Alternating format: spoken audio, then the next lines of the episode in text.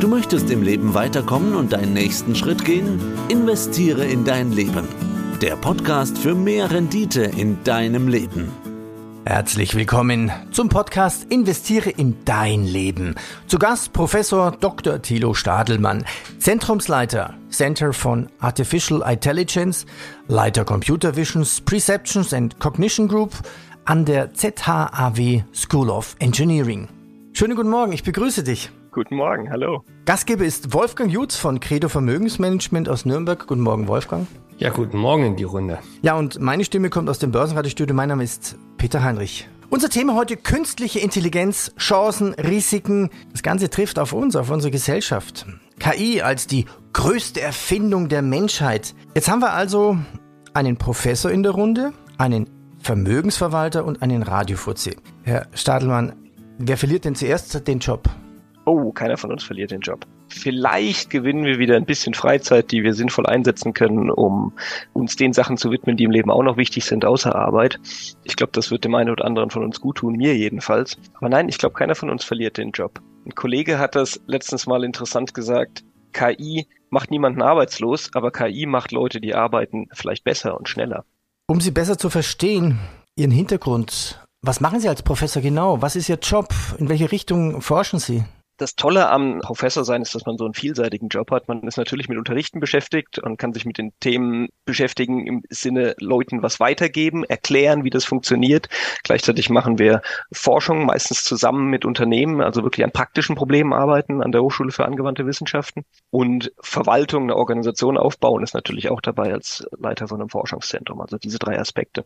Und thematisch sind wir da im Bereich der, oh, die Fachleute nennen das der Mustererkennung. Also wie kann man das, was der Mensch typischerweise mit seinen Sinnen macht, mit seinen Augen, mit seinen Ohren, wie kann man das mit dem Computer versuchen nachzubauen? Erkennen von Bildern, Erkennen von Stimme, Wissen herausschöpfen aus Texten, solche Dinge. Wie weit sind wir denn eigentlich schon bei diesen Themen, bei der künstlichen Intelligenz? Das Ganze kam ja so verdammt schnell auf uns zu. Also irgendwie, ich bin ja Journalist und, und interview viele Firmen, Softwarefirmen, plötzlich kann jeder K I, so nach dem Motto, ja, das gab es ja schon seit zehn Jahren, seit neun Jahren. Aber irgendwie seit November letzten Jahres, seit eben OpenAI aufgetaucht ist in den Medien, plötzlich kann jeder künstliche Intelligenz. Man könnte fast den Eindruck kriegen, gell? Tatsächlich ist der Anlauf sogar noch länger, seit über siebzig Jahren. An dem, das Fachgebiet Künstliche Intelligenz gibt es seit den neunzehnhundertfünfziger Jahren und eigentlich seither sind auch so die typischen Fragestellungen formuliert. Hey, es wäre super, man könnte mit Compu- per Computer mit Sprache umgehen. Es wäre super, man könnte per Computer mit Bildern, mit visuellen Inhalten umgehen. Es wäre super, man könnte per Computer Konversation betreiben. Solche Dinge. Und ungefähr seit den fünfziger Jahren sind auch die prinzipiellen Ansätze ausgelegt, wie man das mit dem Computer angehen könnte. Aber was man tatsächlich hauptsächlich innerhalb der letzten zehn Jahre gesehen hat, ist, dass die Hardware weit genug ist und auch andere Ressourcen, vor allem Daten, aus denen der Computer statistisch lernen kann, damit das wirklich erfolgreich ist. Wir haben das so ungefähr seit zweitausendzwölf sehr, sehr, sehr erfolgreich gesehen auf Bildern. Das hat noch nicht ganz so viel Presse gemacht wie jetzt. Man hatte den Eindruck, es hat damals schon richtig viel Presse gemacht, aber wirklich seit dreißigster November zweiundzwanzig ist das nochmal eine ganz andere Hausnummer mit ChatGPT natürlich. Warum? Weil dieses System bestechend gut mit uns Konversation betreiben kann. Manchmal erstaunlich inhaltlich, manchmal lachhaft inhaltlich, aber doch auf eine Art und Weise, dass man denkt, Mensch, das ist das erste Mal das Gefühl, dass ich mit dem Computer mich irgendwie unterhalten kann und es ist nicht einfach nur künstlich. Seit wann machen Sie das denn? Und darf ich Sie vielleicht sogar duzen? Also Sie erscheinen ja mir relativ jung. Also ich bin der Peter, grüß dich. Thilo, hi. Ja, mit Wolfgang, da duzen wir uns eh schon. Servus, Wolfgang. Genau, servus. Wie jung sind Sie und seit wann, seit wann sind Sie in diesem Thema drin? Ich habe in den zweitausend, Anfang der zweitausender Jahre angefangen, Informatik zu studieren und habe mich eigentlich da, habe dieses Studium gewählt, weil mich künstliche Intelligenz gereizt hat. Schon als Teenager habe ich mich mit Computern beschäftigt und dachte immer, Mensch, das ist so eine faszinierende Möglichkeit, was Technisches mit was Kreativem zu verbinden. Und ich kann mir überhaupt gar nicht vorstellen, wie das funktionieren soll. Das wäre doch bestimmt auf Jahre hinaus interessant, zu versuchen, da ein bisschen mehr Verständnis zu schaffen. Und dann gedacht, Mensch, wie man, ich habe immer Mühe, Gesichter wiederzuerkennen und Stimmen wiederzuerkennen. Ich bin wirklich nicht gut da drin. Meine Frau macht sich darüber manchmal lustig. Ich habe gedacht, das wird mich reizen, mal im Studium zu lernen. Wie, wie kann denn ein Computer ein Gesicht wiedererkennen? Ich weiß noch nicht mal, wie ich das als Mensch mache. Das wäre doch faszinierend zu verstehen. Und also habe ich Informatik studiert, weil mich sowas wie Gesichtserkennung gereizt hat. Und als dann das Studium fertig war, habe ich gedacht, jetzt habe ich ein bisschen was dazu gelernt, das ist doch irgendwie noch gar nicht ausreizend. Ich will mal gucken, wo die Grenzen liegen. Ich mache eine Promotion in diese Richtung und habe mich dann viel mit automatischer Stimmenanalyse in, in, im Soundtrack von Filmen beschäftigt. Und da bin ich in Kontakt gekommen mit diesen Möglichkeiten des, was man maschinelles Lernen nennt, auf dem auch vieles von dem, was heute in der K I auch in den Zeitungen geschrieben wird, basiert. Also ChatGPT hat im Hintergrund ein Modell, was auf Machine Learning Methodik besteht. Ja, ich finde es auch spannend. Ich habe letztens bei einer Veranstaltung bei uns vom Marketing Club einen Filmemacher getroffen, der davon berichtet hatte oder gezeigt hat, wie man, sag ich mal, Filme, die früher zweihunderttausend Euro in der Produktion gekostet haben, jetzt für zwanzigtausend Euro herstellen kann, wo man einen Löwen in den Hintergrund reinzaubern kann, dass man Menschen hinzufügen kann und wegnehmen kann, dass man Übersetzungsprogramme hat und desgleichen mehrere Sprachen übersetzen kann. Also vielfältige Möglichkeiten, die letzten Endes die Produktion entsprechend preiswerter machen. Aber ich habe mich dann auch gefragt, gibt es dann überhaupt noch irgendwelche Grenzen, wenn man das selbst machen kann? Woran kann man erkennen, was jetzt echt ist, in Anführungsstrichen, und was jetzt sozusagen gefaked ist? Ich meine, da sind ja erstmal unbegrenzte Möglichkeiten, die sich diese Systeme dann letzten Endes bieten. Die Systeme sind schon noch ziemlich begrenzt. Man vergisst das manchmal, wenn man so die, die, die Rosinengepickten, wenn man das so sagen kann, Beispiele sieht. Es gibt die Beispiele, die einen vom Hocker hauen, weil sie wirklich gut aussehen und gut klingen oder sich gut lesen. Und es gibt die Beispiele, wo man denkt, oh Mann, wenn das Ding wirklich intelligent wäre, würde es diesen Fehler nicht begehen. Das passiert momentan noch sehr, sehr, sehr häufig. Das wird aber besser werden über die über die nächsten Jahre. Dann gibt's wieder andere grundlegende Begrenzungen. Das wird auf sehr lange Zeit so mit uns bleiben, dass es beides hat. Kann man das erkennen? Ich glaube, was wichtig ist zu verstehen, und da hilft uns der Begriff künstliche Intelligenz wirklich gar nicht, weil der sowas anderes suggeriert. Aber letztendlich haben wir es hier mit einem Werkzeug zu tun.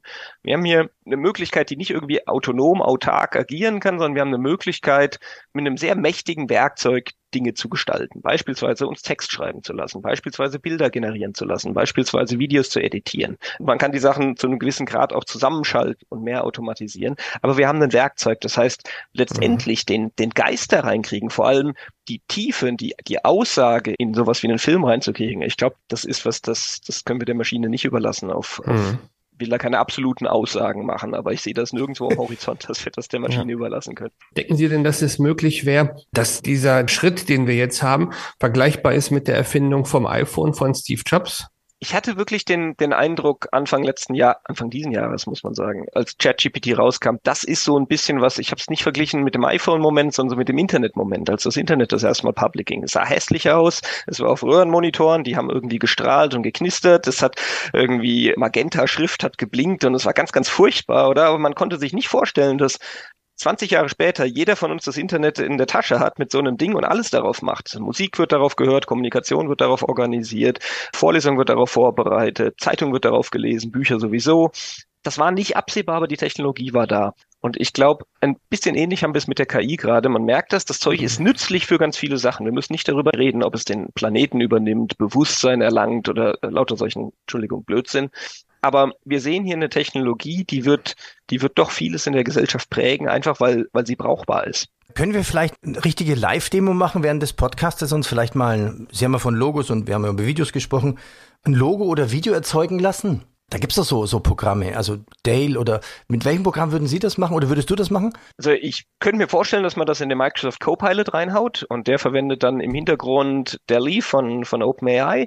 Das würde wahrscheinlich ganz gut funktionieren. Es wäre spannend zu schauen, wie Open-Source-Software sich schlägt. Da würde ich dann auf Stable Diffusion gehen. Okay. Ja, okay, das lass es doch mal, mal lass doch machen. Ja, lass doch. Mach mal deinen Monitor frei und während das dann läuft, können wir ja dann weiter den Podcast diskutieren.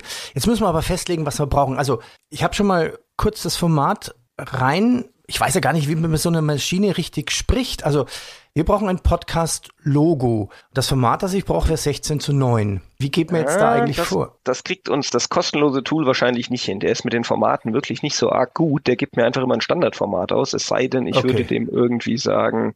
Na, ich kann dann ich mit Dave mal, mal parallel arbeiten. Aber ja, das, lass, lass es doch das probieren. Lass ja. uns das mal parallel in die verschiedenen Systeme reinhauen. Und ich glaube fast, für den kostenlosen muss ich hier auch noch... Wie kriege ich diese Leiste hier weggeschoben? So, da muss ich mir diesen Prompt auch mal kurz ins Englische übersetzen, sonst wird damit nicht arbeiten können. Also das ah, ist verstehe. Falsche Sache. Also ich habe jetzt einfach mal so die Idee, während du da noch den Prompt einrichtest und mhm. übersetzt, Hello D A L L-E würde ich jetzt schreiben, bitte erzeuge ein Logo für einen Podcast. Mhm. Das Format, ich schreibe es mal rein, JPEG sechzehn zu neun, bitte mach das Logo als Zeichnung. Ja, was ist, soll man ihm noch sagen? Das Thema des Podcasts ist künstliche Intelligenz, A I, Chancen und Risiken für die Gesellschaft. In diesem Podcast haben wir drei Gäste. Und die Frage ist, ob das wichtig ist oder ob wir es weglassen. Professor Doktor Thilo Stadelmann, Professor für Künstliche Intelligenz.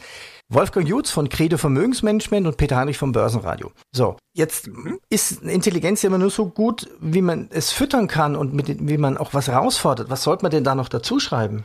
Das Interessante ist, wenn man in diese Systeme reinguckt, wie die gebaut wurden, die übersetzen Text in Bilder, indem sie ganz viel aus Millionen von Beispielen gelernt haben, wo Bilder und Bildunterschrift im Internet zu sehen war, wie sich das eine oder das andere übersetzt. Heißt, das Einzige, was die Bilderzeugung steuert, ist das, was wir in diesen sogenannten Prompt reingeben. Und der muss irgendwie, damit da was Sinnvolles rauskommt, da steckt kein anderes Verständnis dahinter als das statistische Verständnis, wie ist die Korrelation zwischen solchen Texten und entsprechenden Bildern auf den Trainingsdaten im Internet gewesen. Mhm. Das heißt, alles, was wir in die Richtung reingeben können, was dem System hilft, ist wahrscheinlich eine gute Sache. Tatsächlich könnten wir uns wahrscheinlich die Höflichkeitsformel am Anfang sparen, aber es ist eine total interessante Erkenntnis, die sich jetzt, also ich habe die ersten wissenschaftlichen Untersuchungen dazu gelesen aus den letzten Monaten, die Menschen werden wieder höflicher, wenn sie mit dem Chatbot reden.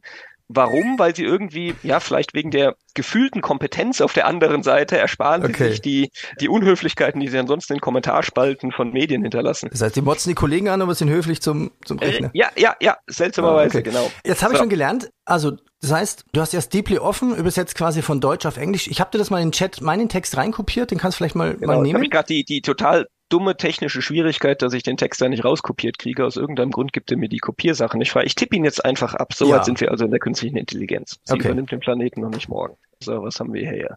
Please create a logo for a podcast. Topic of the podcast is A I, opportunities and risks. Macht es Sinn, immer kurze Sätze zu machen mit Punkt oder macht es Sinn, einfach durchzuschreiben? Ist das völlig egal? Ich würde es mal mit den kurzen Sätzen probieren. Lassen wir es doch mal dabei. Ich meine, ja, das okay. ist jetzt so ein Text, wie wir ihn auch einem Mensch geben würden. Sollte ja. auch die K I mal gucken, was sie damit machen ja. kann. In the podcast we have a professor for A I. Ähm, ich schätze mal, das freie Tool kennt unsere Namen sowieso nicht. Ja, was ist Vermögensverwalter auf Englisch? Fragen wir DeepL. Asset Manager. Asset Manager. Mhm. Ähm, Asset Manager yeah. and a radio host. Ja. Yeah. Cinematic Default. Let's go. Generate. Okay. Ich würde sagen, das lassen wir mal laufen und wir machen weiter mit dem, mit dem Podcast. Das braucht immer ein bisschen Minuten. Wolfgang, übernehmen du. Ja, meine Frage ist, wie ist eigentlich letzten Endes die Steuerung von dem?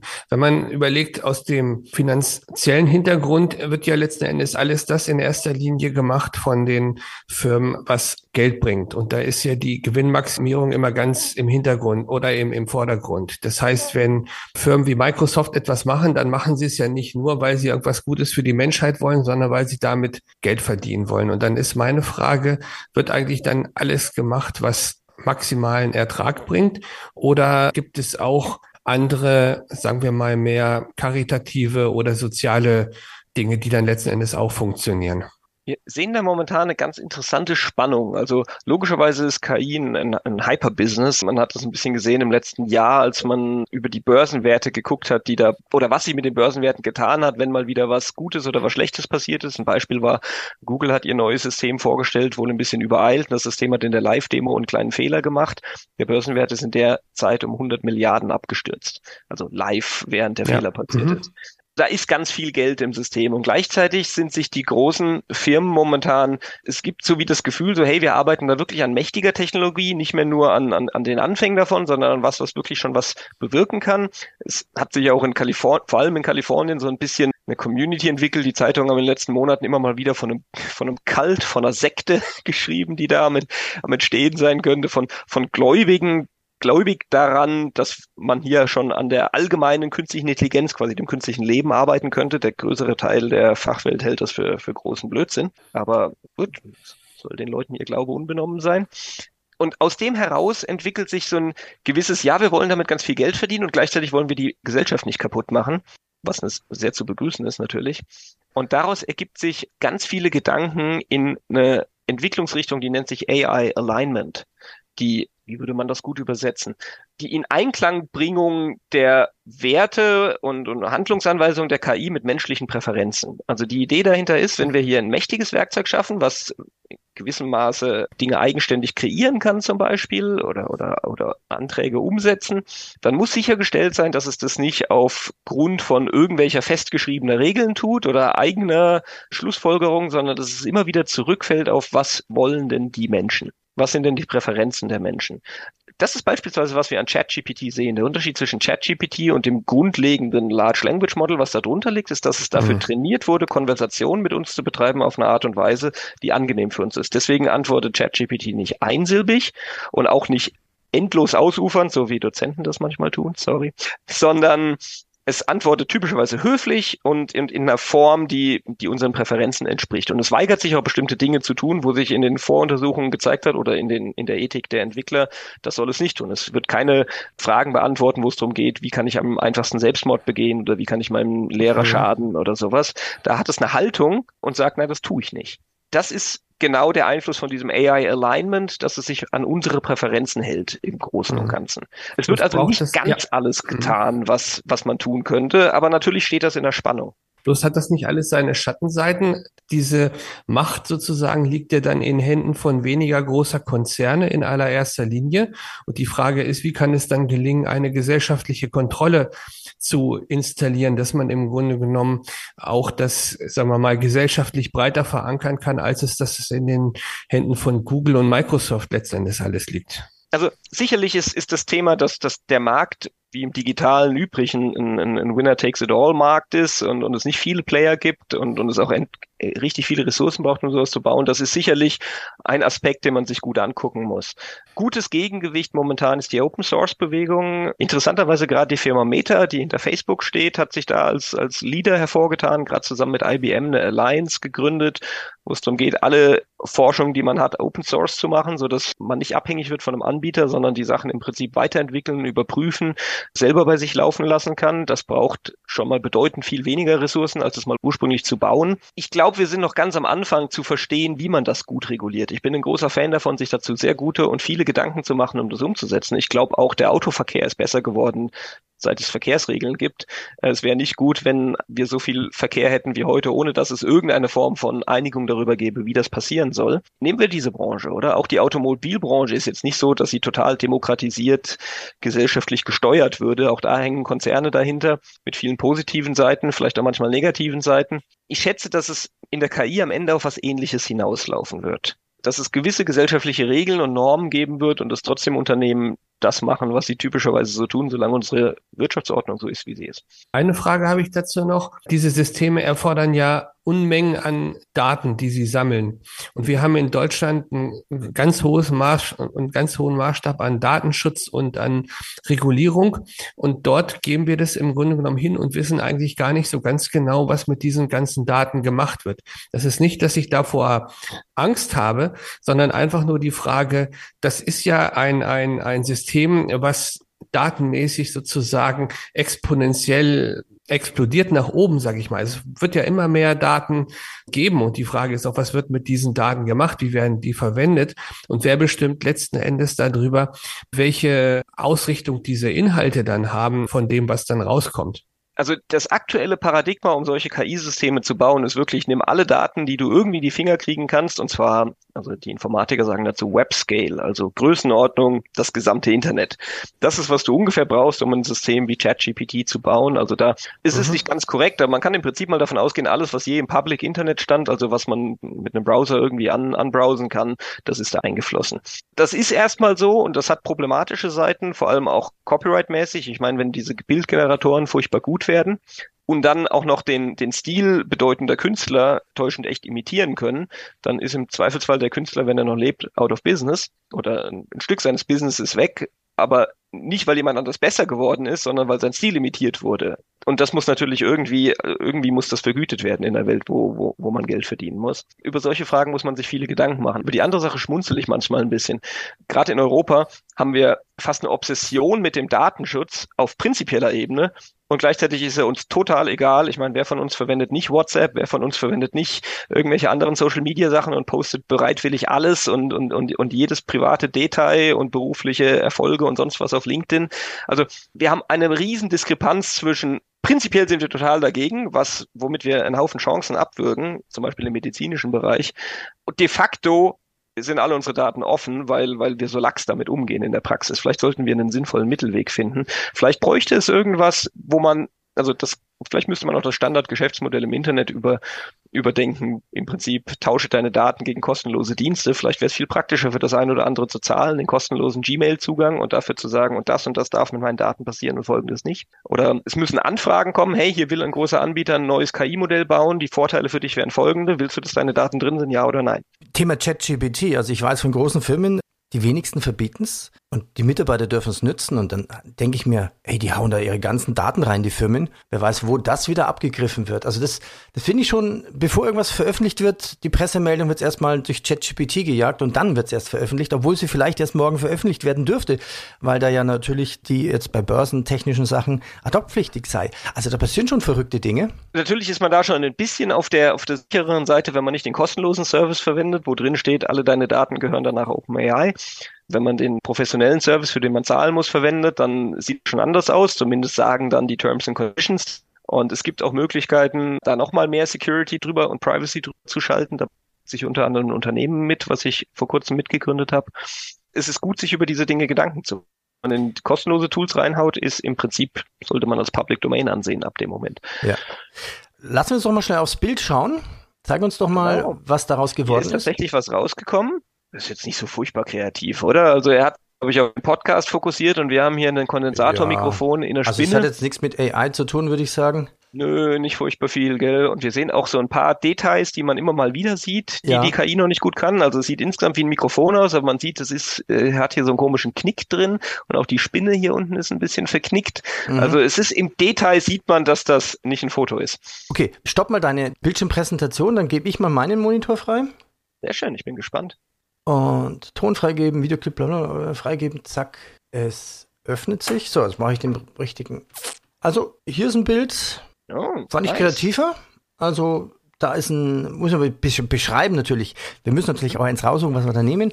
Das ist ein Mensch in der Mitte, Kopf auf, OpenAI, eine Zeichnung in Blau, ein Radiomikrofon, bisschen Vermögensverwalter. Da habe ich vorhin geschrieben, naja, mir kommt eigentlich das, das mit dem Vermögensverwalter und mit der Börse zu wenig raus. Dann habe ich gesagt, mach doch mehr Börsensymbole dazu. Und dann ist eins sehr bunt erschienen, mit den Radiosymbolen, mit, mit, mit so Computeraugen, A I drin. Unten steht Professor und, und so Dollarzeichen. Also es hat und, und Charts und Grafiken im Hintergrund. Und da ist jetzt noch eins. Hm, da ist, mach, mach noch eine Version. Ich würde sagen, die in der Mitte, die sieht doch ganz gut aus, oder? Also mir gefiel ja die erste am besten. Die war am wenigsten abstrakt vielleicht. Aber auf jeden Fall sieht man, das kommerzielle Tool hat hier die Intention deutlich besser aufgegriffen als die kostenlose Variante. Da sieht man auch, wie viel Engineering um die K I außenrum passiert, weil das grundlegende Modell ist relativ ähnlich. Also privat nutzen wir bereits K I in vielen Bereichen, ohne es eigentlich oft zu merken. Also welche Rolle spielt K I in unserem privaten Leben? Wo wird sie weiterentwickelt? Wo passiert die vielleicht, ohne dass ich weiß, da wird jetzt K I eingesetzt? Da K I eben nicht erst ein Phänomen seit letztem Jahr ist, als Disziplin im Engineering, in der Entwicklung, in, in, in der Computerei, haben wir entsprechende Methoden in Produkten auch schon seit vielen, vielen Jahren drin. Also es kann ja nicht erst seit letztem Jahr das Handy beispielsweise beim Tippen Wörter voraussagen und mir damit das Tippen ein bisschen erleichtern auf diesen mikroskopischen Tastaturen. Das ist auch eine Form von, ja, aufgrund der vergangenen Eingaben und einem statistisch gelernten Modell vorhersagen, was ist wahrscheinlich das, was ich da versuche zu schreiben. Auch diese Swipe-Tastaturen, die es schon lange gibt, da ist ein Machine Learning-Modell dahinter. Wir verwenden diese Methoden an ganz vielen Stellen, merken das gar nicht und das ist auch gar nicht schlimm, weil eigentlich K I nichts Besonderes ist. Das einzige Besondere daran ist, dass es diesen komischen Namen künstliche Intelligenz hat, der immer den Eindruck erweckt, als wäre das irgendwie eine ganz andere Kategorie von von von Dingen, von Methodik, als wenn ich dem jetzt einfach einen schnöden mathematischen Namen geben könnte, was man auch tun könnte. Machine Learning ist das automatische Einstellen einer mathematischen Funktion auf gegebene Inputs und Outputs, das klingt schon viel, viel weniger mystisch. Ja, das stimmt. Gibt es da viel Greenwashing bei K I, dass da gar nicht wirklich K I drunter ist, was man oft erwartet? Also das gibt's mittlerweile natürlich auch, seit das Thema eins ist, was was gerade auch Geld anzieht, und das ist eigentlich seit immer so, verwendet man das Label sehr libertär, würde ich mal sagen. Tatsächlich, als als das Fachgebiet gegründet wurde, haben sich die Forschenden damals Gedanken gemacht, wie sollten wir das nennen? Und Forscher brauchen natürlich immer Geld, Public Funds, und man hatte die Wahl zwischen Complex Computer Applications und Artificial Intelligence. Und wegen des Geldes ist man mit dem Begriff Artificial Intelligence nach Hause gegangen und nicht mit Complex Computer Applications.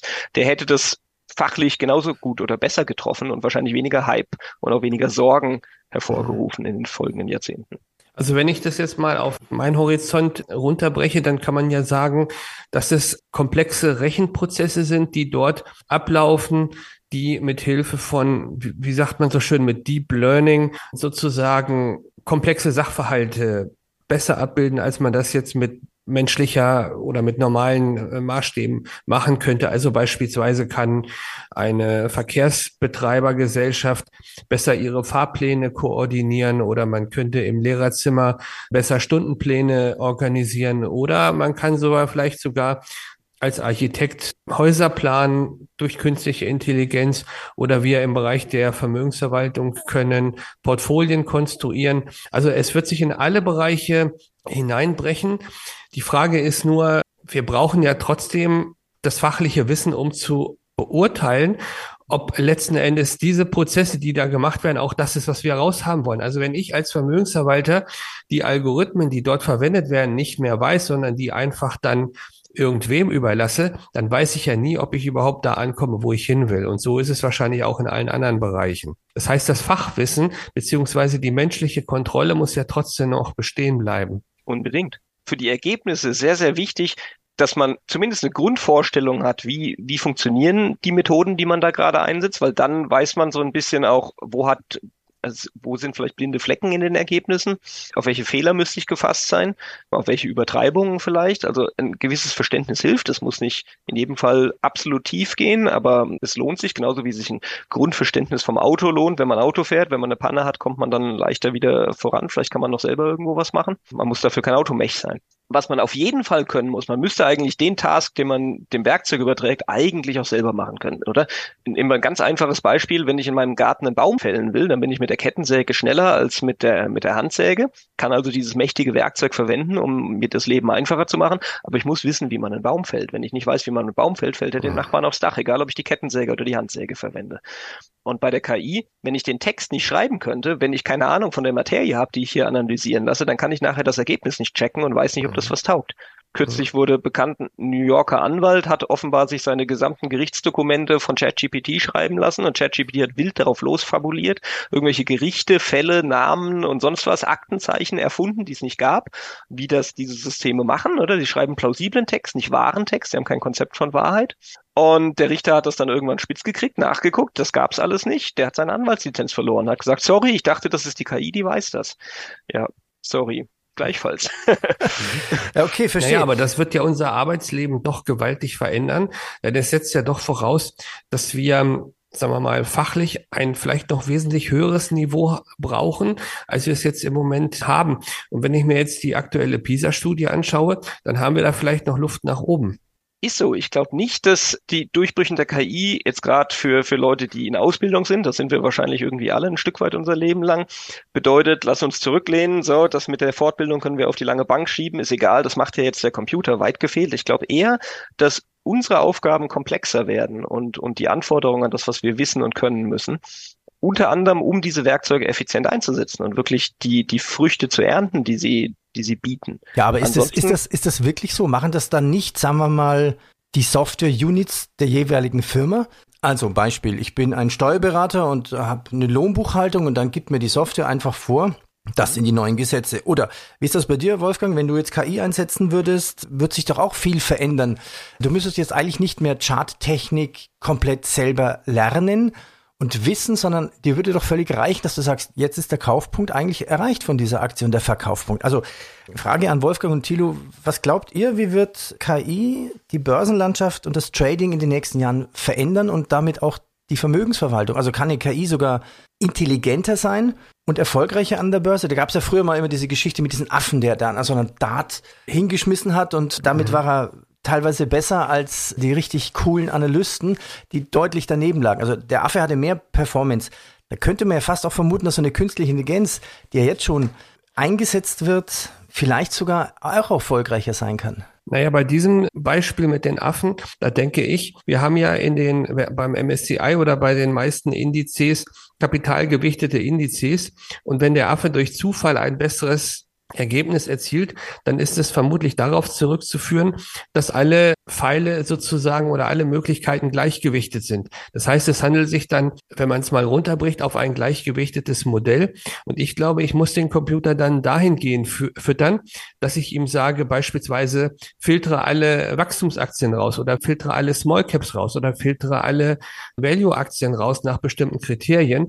Das heißt, wenn ich das nur dem, dem Computer überlasse, dann kommen Dinge raus, so wie das Beispiel mit dem Rechtsanwalt, bei dem ich gar nicht genau weiß, was da die Kriterien sind.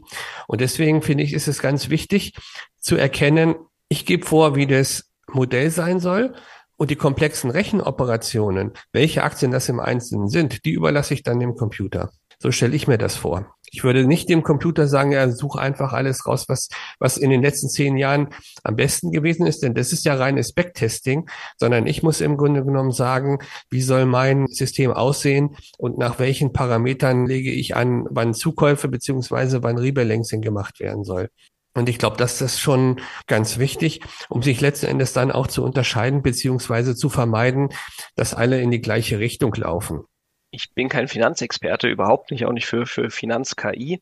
Aber von dem, was ich so mitkriege, ist der Finanzmarkt ja unter anderem auch deswegen spannend, weil er nicht vollständig rational ist und gleichzeitig natürlich ein besseres Verständnis der Daten und Zahlen doch korreliert mit einem besseren Outcome. Nicht in jedem Einzelfall, aber so im Mittel wahrscheinlich. Ich gehe davon aus, alle Informationen, die ich habe, bestätigen, dass das Datenanalyse, und da ist der Übergang dann fließend zwischen Statistik und Methoden der K I und überlappt sich zum Teil schon seit seit seit vielen Jahren, seit vielen, vielen Jahren eigentlich, solange man das machen kann, im Trading schon eine Riesenrolle st- spielt. Das ist dann halt nicht auf der Ebene ChatGPT, sag mir, was ich tun muss, sondern ist halt bestimmte Regressionsmodelle und Analysen über über die Daten laufen lassen und versuchen, teilweise auch Mikromuster rauszuholen. Ich meine, gerade das, das, das, das Microtrading würde ohne Computer ja gar nicht funktionieren, die auf bestimmte Triggerpunkte und, und Patterns warten und, und, und dann in, in, in Mikrosekunden was auslösen. Was sicherlich mithilfe der letzten Durchbrüche in der K I mehr möglich ist, ist versuchen, automatisiert so die letzte Meile, also hey, irgendwas wurde da gerade in der Presse, im Internet, wie auch immer, ruchbar, ein Finanzbericht wurde lanciert und normalerweise dauert es drei Stunden, bis ein Analyst den gelesen hat und seine Schlüsse zieht und jetzt kann ich den vielleicht per Computer analysieren lassen und habe es nach drei Sekunden. Also diese, ich nenne das jetzt mal die letzte Meile oder das, das Verarbeiten der allerneuesten Gerüchte und wie sich das vielleicht auf eine auf eine auf eine Trading-Entscheidung auswirken könnte. Ich glaube, das ist das, wo die wo die aktuellen Methoden vielleicht eine Rolle spielen können, um ein bisschen ja die Nase vorn zu haben gegenüber den anderen. Also das kann ich bestätigen. Die großen Investmenthäuser oder Analystenhäuser, die arbeiten alle daran, diese Unternehmensdaten, die Bilanzkennzahlen in noch schnellerer Zeit einzu klimpern und letzten Endes dann ihre Daten dann runterzubrechen auf die erwarteten Unternehmensgewinne und so weiter. Das geht wesentlich schneller. Auch da gibt es dann riesengroße Datenbanken, wo man dann letzten Endes die Unternehmensergebnisse der letzten zwanzig, dreißig Jahren dann drin hat und dann letzten Endes viel leichter Prognosen über die Zukunft machen möchte. Also alles, was große Datenmengen letzten Endes angeht, das wird viel leichter möglich. Und gerade die großen Häuser wie Goldman Sachs, J P Morgan und so weiter, die arbeiten alle daran, weltumspannend solche Dinge zu haben. Und die haben ja mittlerweile Analysten für jede Branche, für jeden Sektor. Und ich glaube, das wird spannend zu sein, dass das sich alles noch schneller über den Globus verteilt. Ich habe das Gefühl, in unserer Diskussion, wir sind eigentlich erst am Anfang, haben uns gerade so ein bisschen warm geredet. Auf der anderen Seite möchte ich so ein bisschen die Schlussrunde einläuten, um die wirklichen Schwerpunkte noch zu setzen. Kann künstliche Intelligenz so weit sein, dass Emotionen dazukommen, dass mich eine Maschine richtig versteht, fast sogar psychologisch? Wo sind die Grenzen zu sehen Ja, und das ist kein Problem. Worin ist die Maschine gut? Aus Daten Muster erkennen. Ich glaube, wenn man es runterbrechen möchte auf was halbwegs Abstraktes, Allgemeines, dann ist es das, oder? K I ist eine Werkzeugkiste von unterschiedlichster Methoden, die, die in den letzten Jahren zu diesen äh, fantastischen Durchbrüchen geführt hat, ist das Machine Learning, das kriegt viele Daten und findet darin Muster. Und offenbar, das hat sich gezeigt, das haben vorher nicht alle, waren nicht alle überzeugt davon, kriegt man ein ganz gutes Sprachverständnis, wenn man Sprache einfach statistisch betrachtet und nicht linguistisch mit all der aufgeladenen Bedeutung, sondern rein statistisch, oder? Linguisten haben das immer bestritten. Und man sieht auch an ChatGPT, dass es nicht perfekt funktioniert, aber es funkt, funktioniert good enough, es ist nützlich. Da ist ein gewisses Textverständnis da, man kann das nicht leugnen. Und es ist ein rein statistisches, da ist nicht irgendwas an Bewusstsein entstanden oder so. Und Emotionen, Emotionen lesen aus kleinsten Körperregungen und, und, und das auf die, auf die paar Basisemotionen zurückzuführen und daraus Schlussfolgerungen zu treffen. Was bedeutet denn das? Das ist, glaube ich, kein Hexenwerk. Das ist auch nichts genuin Menschliches. Das ist einfach letztendlich auch eine Datenanalyse oder kann ein, kann man mit Datenanalyse, kann man ein, ein gutes Stück weit kommen. Das heißt, der Computer könnte deine Stimmung verstehen, darauf schließen, was jetzt gerade deine Grundbedürfnisse sind und entsprechend mit dir reden. Er kann dir einen Arschtritt verteil- geben, einen verbalen oder, oder, oder dir eher verbal über den Kopf streicheln, um dich aufzubauen. Das würde überhaupt gar nichts bedeuten in Richtung, oh, jetzt ist das System noch intelligenter oder irgendwie ist es nicht menschlicher geworden deswegen. Das lässt sich mit Datenanalyse bewerkstelligen. Will man das? Vielleicht. Könnte das Gefahren haben? Sicherlich. Der Manipulation, oder? Könnte aber auch nützlich sein. Ich glaube, es wäre kein Hexenwerk. Es würde nicht irgendetwas beweisen in die Richtung, oh, jetzt jetzt ist der Computer, jetzt haben wir die Grenze hier zu zu zu, zu leben oder sonst was überschritten. Ich glaube, viele dieser Sachen kann man tatsächlich sehr technisch angehen, macht das dann total anders, als das ein Lebewesen machen würde, macht das aber auf eine Art und Weise, die dem Zweck dienlich wäre, den man damit verfolgt. Also wenn man verstehen will, was bei Menschen gerade emotional abgeht, mhm. glaube ich, kann man das per Technik ganz gut machen. Ich war im Sommer beim Bayerischen Wissenschaftstag in Erlangen und da war unter anderem Siemens Healthineers und ein Professor von der Uniklinik in Erlangen und da ging es um Anwendungsbeispiele im Bereich der Medizin und Medizintechnik. Und da ging es unter anderem darum, dass man, wenn man die Daten von Menschen erfasst und sagt, wie gesund leben die eigentlich, wie ernähre ich mich, wie viel Sport mache ich, dann kann man relativ genaue Vorhersagen mit einer gewissen Wahrscheinlichkeit machen, wie alt ich werde, wie gesund ich sein werde, wie hoch die Wahrscheinlichkeit für koronale Erkrankungen ist, Herzinfarkt und so weiter, Diabetes. Und dann ging es aber auch um die Frage, wie ist das eigentlich mit Operationen, wenn man mit einer gewissen Wahrscheinlichkeit vorhersagen kann, wie erfolgreich eine Operation ist oder wie erfolgreich eine oder wie viel Sinn es macht, eine bestimmte Operation durchzuführen, dann ist ja die Frage, wer entscheidet letzten Endes? Entscheidet dann zwar noch formal der Arzt oder der Professor, oder dann doch der Computer, der sagt, mit achtzig-prozentiger Wahrscheinlichkeit macht die Operation keinen Sinn. Und da geht's ja dann doch auch um Menschenleben und um ethische Fragen sozusagen. Machen wir das, was nach Wahrscheinlichkeiten geht oder lässt sich nicht mehr alles bezahlen? Oder was sind dann eigentlich unsere Anwendungskriterien in der Umsetzung mit den Ergebnissen? Was machen wir mit den Ergebnissen, die dann aus solchen Dingen rauskommen? Da sind wir in spannenden Diskussionen. Ich glaube, am Ende trifft der Mensch immer die Entscheidung. Also ich glaube nicht, dass wir uns je anders entscheiden würden als Gesellschaft, als dass wir sagen, die endgültige Entscheidung ist beim Mensch. Aber was macht der Mensch, wenn er Informationen hat, die er vorher nicht hatte, oder?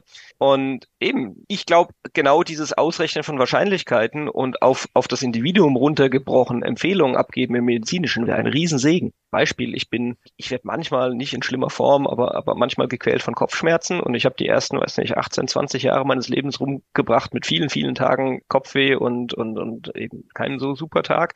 Es gibt hundert verschiedene Arten von Kopfschmerzen und Ursachen dafür. Wenn man irgendwann mal rausgefunden hat, welcher Typ man ist, kann man sehr, sehr gut damit umgehen. Man muss das aber erstmal rausfinden. Wenn ein System mich innerhalb von zwei Minuten mit ein paar Fragen und, und ein paar Biomarkern analysieren kann und sagt, du bist dieser Kopfschmerztyp, du musst einfach nur dieses Mittel nehmen und Folgendes vermeiden. Oh, fünfzehn Jahre meines Lebens wären besser gelaufen. Ich hätte auf diese Schmerzen verzichten können. Ich glaube, man kann ganz viel Gutes damit tun, aber am Ende ist es tatsächlich so, wie entscheiden wir denn als Mensch? Und ich glaube, manchmal ist es für uns als Segen, manche Informationen nicht zu haben, mhm. weil wir von, wir von unserem Make-up nicht die Kapazität haben, mit all dieser Information und all dem Wissen umzugehen. Wir sind vielleicht nahe dran, aber, aber eben doch nicht allmächtig, allwissend und all das. Wir sind nicht so geschaffen. Und wir sind damit überfordert. Also mhm. beim selbstfahrenden Auto hat man das Gleiche, oder? Wir als Menschen, wir sprechen in manchen Fällen dann einfach vom Unfall und das hilft uns auch, irgendwann darüber hinwegzukommen, dass ein Unfall passiert ist, wenn wir sagen, hey, da konnte niemand was dafür. Es ist einfach, es ist passiert, es war super tragisch, aber man hätte nichts machen können, oder? Der Fahrer hätte nicht mehr reagieren können. Ja, aber das Auto hat in, hätte in den zehn Millisekunden, da kann der Computer noch zehntausende Entscheidungen treffen. Es hätte sich aussuchen können, fahre ich links in den Baum, töte die Insassen, fahre ich geradeaus, töte diese Oma oder fahre ich nach rechts, überfahre das kleine Kind. Und dann kann der Computer entscheiden. Wie soll er sich entscheiden? Das M I T hat das vor einer Weile durchgespielt. Interessanterweise, also es hat Menschen gefragt, wie solle man sich denn entscheiden, wenn man sich entscheiden könnte? Und die meisten sagen, wir wollen es gar nicht entscheiden, wir wollen es gar nicht wissen. Einfach, ah, es, es, es soll einfach passieren, es ist alles doof, ich will das doch nicht entscheiden. Aber wenn man es entscheiden könnte, genau. Ich meine, vielleicht könnte man ja was optimieren.